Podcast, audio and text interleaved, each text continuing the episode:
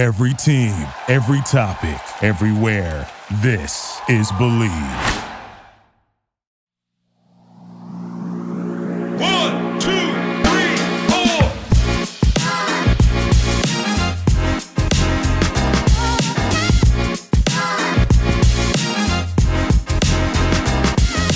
Welcome back in, ladies and gentlemen, to another installment of Bleav in the Rockets, only on the Bleav Podcast Network. As always, I'm your host, credential reporter who covers the Houston Rockets for Sports Illustrated slash Fan Nation inside the Rockets, Coty M. Davis. Please remember to follow me on Twitter at Coty Davis underscore 24. Once again, that's Coty, C O T Y D A V I S underscore 24.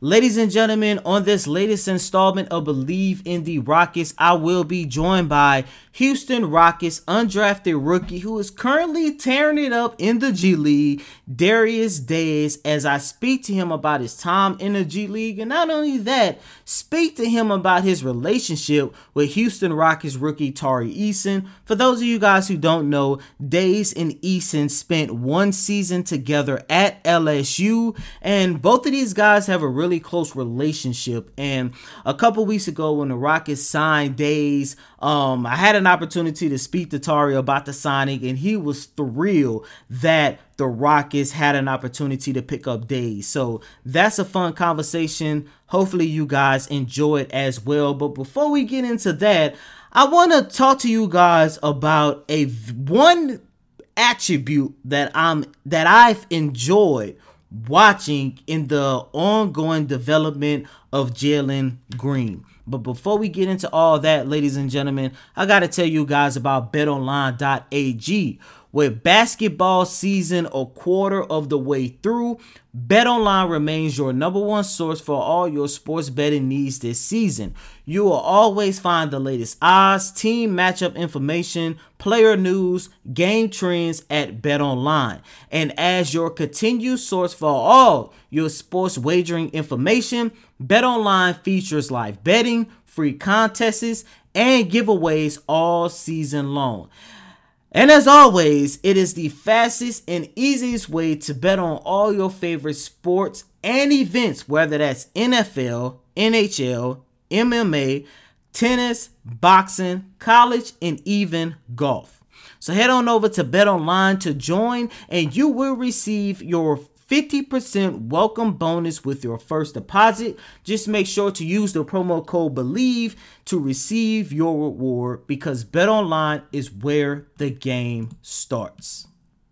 And ladies and gentlemen, I want to start with Jalen Green, who I feel has had a very good start to his second year in the league. This is a young man who is currently leading the team in scoring, averaging 21.3 points on an efficient 42.4% shooting from the floor throughout the first 21 games of the 2022 2023 campaign for your Houston Rockets. And the one thing that I wanted to see in Green's performance this year was how was he going to impact the game beyond his scoring?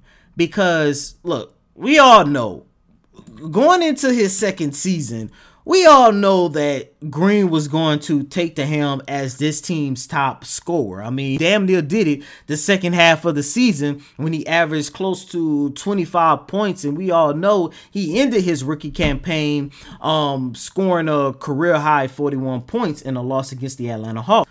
But Green has found a way this season to leave an impact on the court beyond his scoring. And I do want to mention this. Green has made some major improvements on the defensive end. Um, when you go back and you take a look at the Rockets' win against the Atlanta Hawks, it was his performance on the defensive end, finally locking up Trae Young, who I believe ended the night with a game high 41 points. But in the second half, especially in the fourth quarter when the Rockets made their comeback, Green actually took an opportunity to make sure that he steps up on the defensive end. And he did. He came down with a very big stop late in the fourth quarter that helped the Houston Rockets secure the victory. But the one attribute that I've enjoyed watching in Green's development has been his ability to facilitate and create for his teammate. And that was very important for me because when you go back and you take a look at what Coach Stephen Silas has been preaching ever since training camp, he wants to have an offense that is always moving a basketball. And I understand it because every time you hear the word stagnant and Rockets in the same sentence, it always results in an embarrassing slash disappointing loss. Early on in the week, you go back and you take a look at the game where the Rockets lost the first game against the Denver Nuggets. The Rockets came out and I believe they were only down by two or three points to the Denver Nuggets, and they played a very good first half Monday night. And the one thing that I've that I've noticed, and even Coach Stephen Silas talked about it during his post game press conference, was the fact that the Rockets did a very good job of moving the basketball, sharing the basketball. I mean, they had 19 assists in the first half. That's how a young team can actually beat a championship contending team like the Nuggets. However, in the second half, the Nuggets came out, put a whooping on them. Yes, I know Nikola Jokic had 16 in the third quarter, but what hurt the Rockets more than anything was the fact that they stopped moving the basketball. Once again, they scored six. They they recorded 16 assists in the first half. They only recorded nine in the second, which made them end the night with only 26 assists. But a lot of times where the Rockets are in these games and over the last couple of weeks I actually had an opportunity to come away victorious, it was due to the ball movement, and that ball movement was executed by Jalen Green. Over his last 10 games, Green has recorded five and a half assists.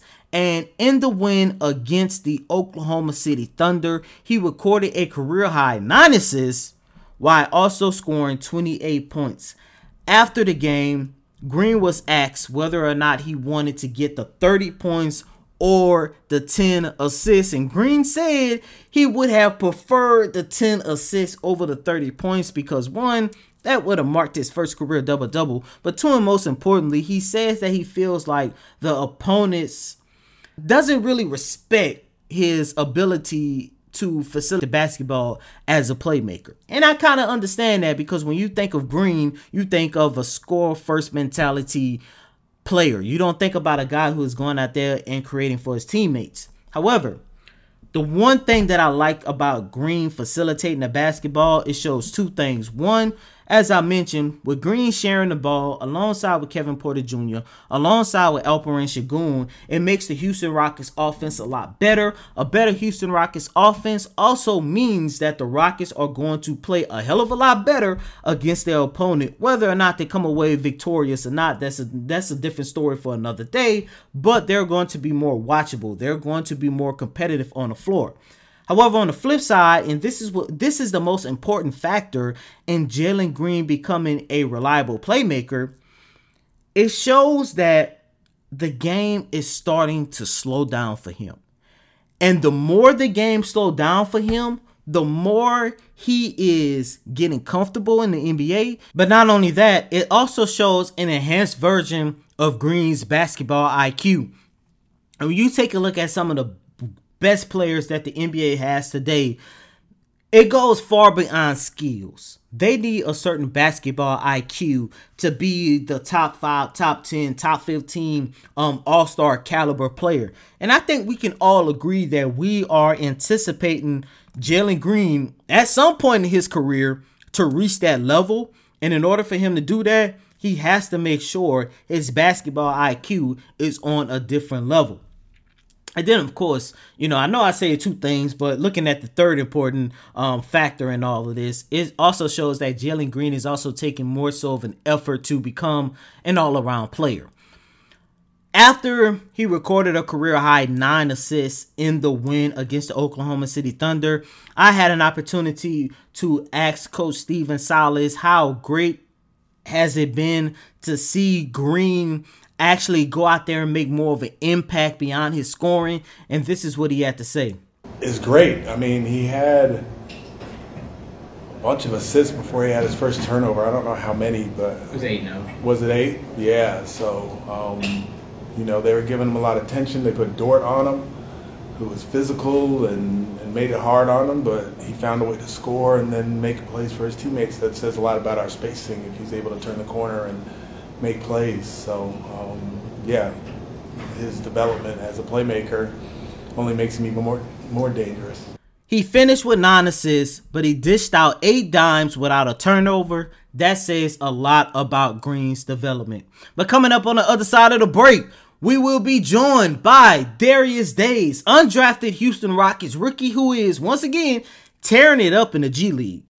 Welcome back, ladies and gentlemen, to this latest installment of Bleav in the Rockets. And as promised, I'm joined by Darius Days. Days, welcome to Bleav in the Rockets. And you know, you've been with the Houston Rockets organization for about a month or so now. But before going down to the G League, did you have an opportunity to talk to Coach Stephen Silas or anyone else on the coaching staff to see if there was anything else they want you to work on heading down to the G League? Um, I talked to I talked to him a little bit. Talked to John Lucas a lot. You know, he Mhm. really I, um just being a lot of a lot of guys in the front office. You know, just telling me to just be solid, showing that I can guard multiple positions, knock down an open three. Um, just being a great role player, rebounding the ball at a high level, and just just doing what I do. Period. And with that being said, um, what what are some of the? I, I know it's a big difference going from the NBA going to the G League, but what are some of the things that um is actually helping you right now make that transition? definitely the spacing. It's a lot of space out there than, than I was in college. So, you know, being able to, you know, operate in a lot of space and, you know, it gives me a lot of open lanes to the rim, to offensive, defensive rebound. So, you know, just the spacing is probably the, the biggest thing that helped me in my game. Mm. Now, I'm glad that you mentioned spacing, but can you um elaborate on that more so on the defensive side of the ball? And I'm only asking you that because um during the preseason I had asked um Tari Eason what were some of the biggest differences for him, and he talked about um one of the things that he had to get used to was the spacing between um college and the professional level. Right. Um, definitely on the defensive end is, I mean, sometimes you're going to be on an island. You know, when the ball swung to the top of the key, you know, everybody's spaced out, you know, and your guys is, you know, helping on the other other guys. So like when you just guard somebody at the top of the key, you know, you, you literally by yourself until like somebody comes set a screen or something like that. But on the defensive end, you know, we're locked in together. It's like a chain of events. Like if, if, if the guy that's dribbling the ball at the top of the key drives right, the guy on the elbow has to help too much, and he has to kick it to the, the wing. So the other guy on the lower end, on the on the bottom, he got to help as well if the, the guy on the wing drives. So on, on both ends, it's, it's definitely a big adjustment from college to the pros for sure. Mm. Now, with you being in the G League, still developing your game to get it to the level where you want it to be, what are some of the attributes that you are actually hoping to improve on? Definitely shooting. I always can improve shooting. If you can't shoot, you want to just fizzle out the league. So just being able to shoot the ball at a high clip, you know, rebound the ball at an extremely high rate, definitely offensive rebound, and you know, just being able to guard most positions, just being versatile. Now, I'm gonna have to pause right there. You say shooting. Um, that is something that you actually been working on ever since your days at LSU. So, can you just talk about, you know, you I I know you just finished talking about, you know, if you can't shoot, you kind of get phased out of the league. But where is your shooting right now? Like, how comfortable are you with your with your ability to shoot the ball? Um, and with the Rockets, you know, we're not allowed to shoot mid ranges. So like, you know, I've been growing up. I was growing up shooting mid ranges. I was shooting mid range in, in summer league. I was shooting mid ranges in uh in the different camps that I went to throughout my pre draft process. So like being with the with the Rockets, you know, there you, you can't shoot mid range, so you have to shoot threes, layups, and free throws. So like Mhm. being able to good catch and shoot in, in all spots on the court, um, kind of dribbling into my shot sometimes, you know, just doing just different things with the ball. So, you know, the Rockets is teaching me a lot. You know, the first day I was here, you know, K, Coach KB, you know, walked me through the whole offense. He, you know, he just he did a lot for me. You know, the whole coaching staff actually, you know, the first game I had, I did a lot of good things, but I also did a lot of bad things. So, you know, that just to piggyback on that, you know, screening, it's it's different ways of screening actually.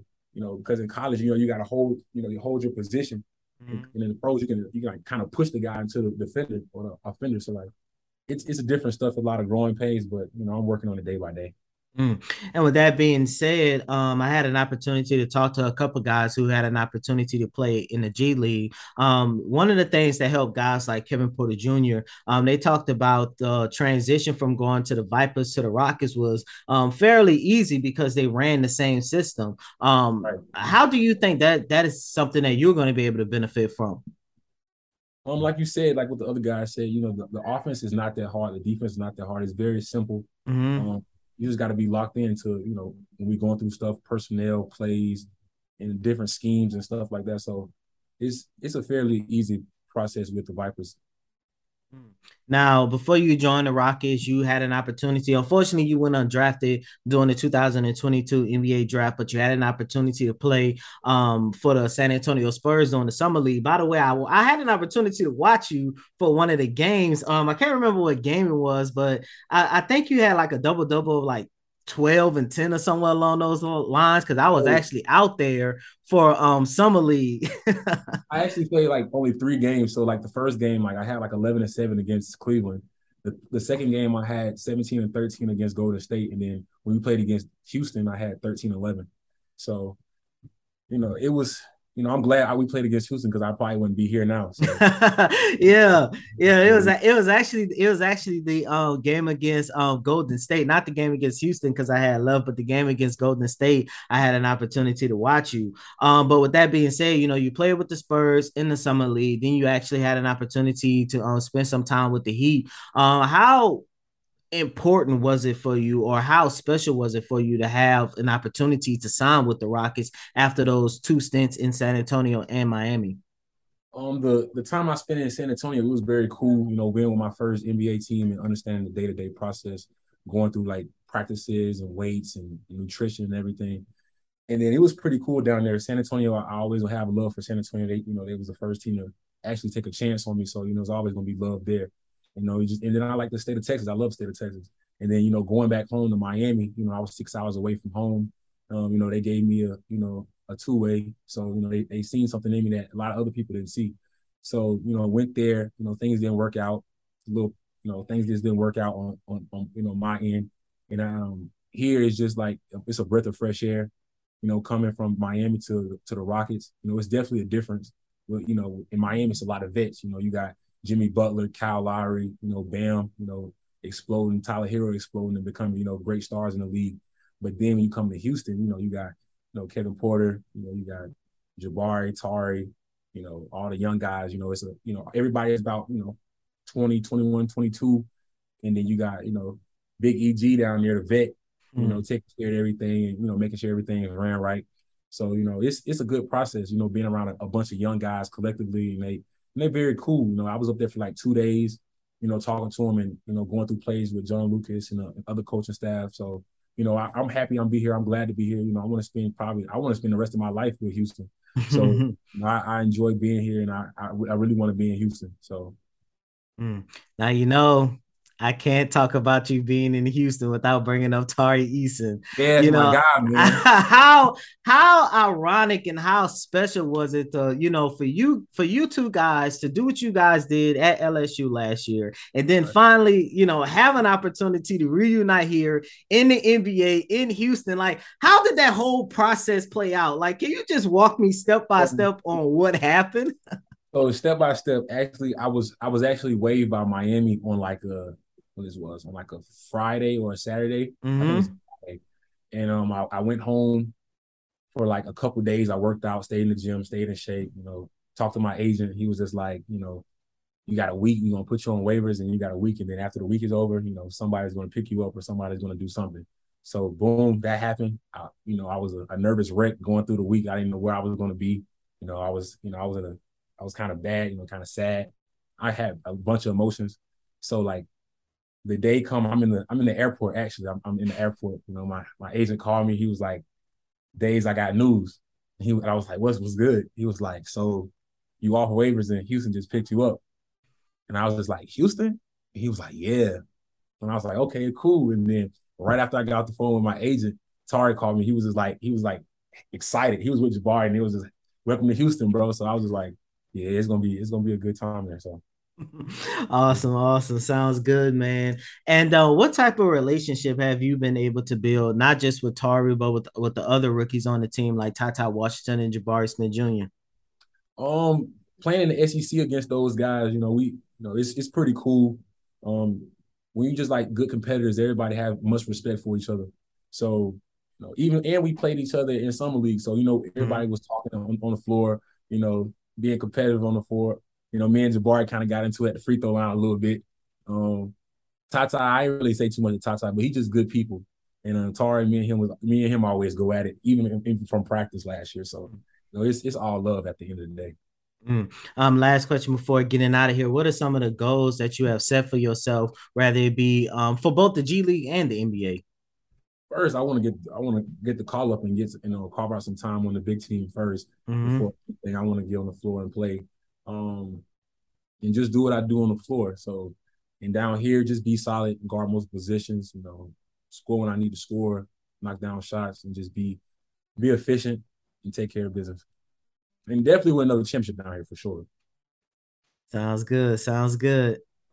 Once again, ladies and gentlemen, that was Houston Rockets rookie prospect who is currently in the G League, Darius Days who is once again averaging 18 and a half points with eight rebounds. He has played a tremendous role in the Vipers. Starting off their G League season with a 7 and 4 record, as I mentioned, TyTy Washington is also tearing it up in the G League. He is currently averaging close to 20 points while dishing out five assists and one and a half steals. So I don't know about you guys, but ever since the Houston Rockets have started, their rebuild. I have kept a close eye on the talent that has played in the G League, some noticeable alumni that the Houston Rockets had an opportunity to send down there. Some players actually came back and thrive. You know, you're looking at guys like Kevin Porter Jr., KJ Martin. I remember covering them during their time in the G League. I just believe that the Rockets have one of, if not the best, developmental systems in the NBA because outside of this era of the Houston Rockets, even when you go back and take a look at a time where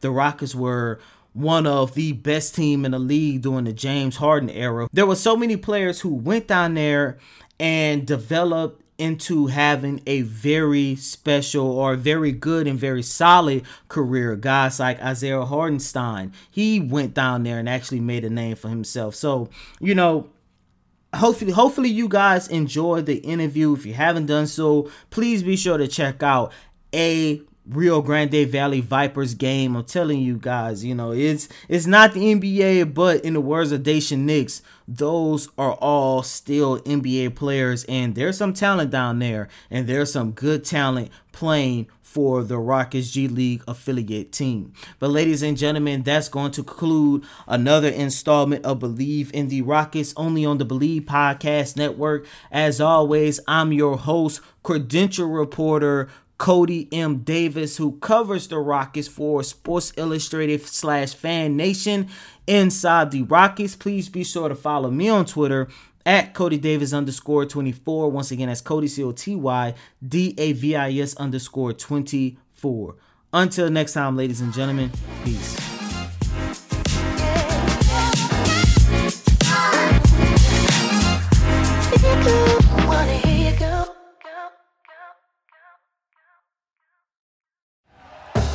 Thank you for listening to Bleav. You can show support to your host by subscribing to the show and giving us a five star rating on your preferred platform. Check us out at Bleav.com and search for B L E A V on YouTube.